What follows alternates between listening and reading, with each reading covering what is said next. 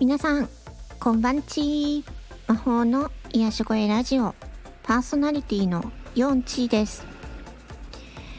え今回は、チャット GPT は友達、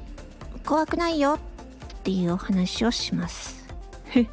えーこれはですね、まあ、えーキャプテン翼というね、うもう有名なサッカー漫画の パクリなんですけれども、大空翼くんがね、ボールは友達、怖くないよって言いましたよね。それなんですよ。チャット GPT も友達だから怖くないよっていうことをちょっと伝えたいなと思ったんですね。であの最近チャット GPT とか AI がねいろいろ出てきて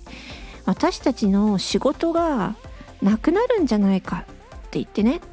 いろんなメディアがこういう仕事がなくなりますっていうふうに言っているんですけどそれはなんか不安を煽ってるだけだと思うんですよ。うん。まあ危機感を感じることはいいかもいいことかもしれませんけどあの必要以上に怖が不安になったり怖がってしまうとあの私たち人間は正常な判断ができなくなってしまうのでそこはあの考え方をちょっと捉え直してみるっていうね AI チャット GPT に対しての、えー考え方向き合い方を捉え直してみるっていうのを私はなんかこうどうかなと思ってねチャット GPT は友達だよ怖くないよっていうフレーズを考えました。うん、で私あのチャット GPT にあのープラスプラスっていうねお金を払って毎月払って払うとあのより、えー正確なデータがあの得られたりとかね。あとスピードが上がったりとかするのでちょっと試しにプラスチャット GPT プラスというね月、えー20ドルのに入ってまいろいろあの聞いているんですけれどもふと思ったんですよ。例えばねあのあなたが会社の会社員だっだとします。でそれで上司がいます。で上司からこれをいい感じにやっといてくれって言って仕事を投げられます。それっていい感じって何なんですかって言いたくなりませんか？で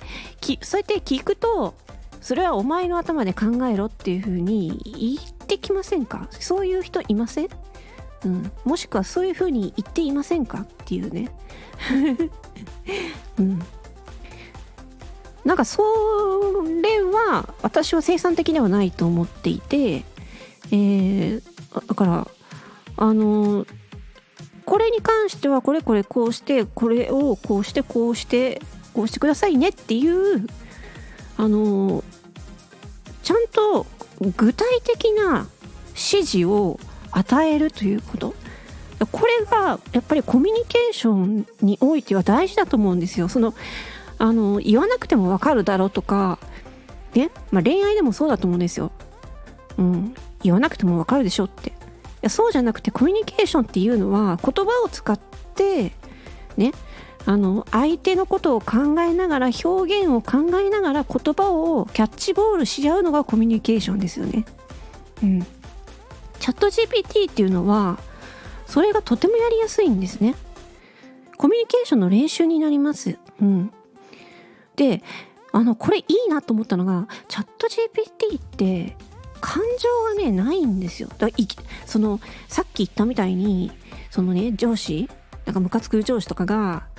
なんかすごいいきなり切れてきて不条理なことを言ってくるとかねお前ふざけんなみたいなね そういうことをあのチャット GPT はそういうこと言わないんですよね、うん、だからあのフラットに話ができるんですよね。うん。そこが私は何て言うのかな。上司の機嫌を伺わずに何でも気軽にあの話ができる。質問ができる。アドバイスを求める。かね。うーんこういう目標があるんだけど、えーそれその目標に到達するために、えーどういうことをしていけばいいのかちょっと提案してもらえるっていうふうにチャット GPT に話しかけるんですよ。そしたらこういうのはどうですかって言って答えてきてくれていやちょっとねちょっとこのこの部分に関してはちょっとあの私はできないので他の案をちょっと出してもらえるかなみたいな感じでどんどんどんどん会話を重ねていくんですよね。うん、だから一人の友達だと思って毎日チャット GPT と会話をするっていうねそこにはあのあ今今チャット GPT でちょっと怒ってないかなとか。ああなんかすごい機嫌悪そうだな。どうしようかな。え今質問してもいいかなとか。あそんなこと考えなくていいんですよ。楽じゃないですか。うん私はすっごく楽ですね。そこ感情がないという部分。いい意味でね。うん。だからあのーなんていうのかな。あの自分の仕事がなくなっちゃう。どうしよう。うわーとかじゃなくて一回チャット GPT とあの友達になるという感覚でいろいろね話をしてみるっていうのそそういうスタンスであの仲良くなっていく一緒に長友達として一緒に生きていくっていう感覚の、えー考え方だったら生活がねだいぶ楽になるんじゃないかなって思うんですよね。うん、いかがでしょうか？というわけで、えーね AI チャット GPT は友達怖くないよっていうお話をしました。面白いなと思ったらいいねをよろしくお願いします。それでは魔法の癒し声ラジオ4チでした。バイバイチー。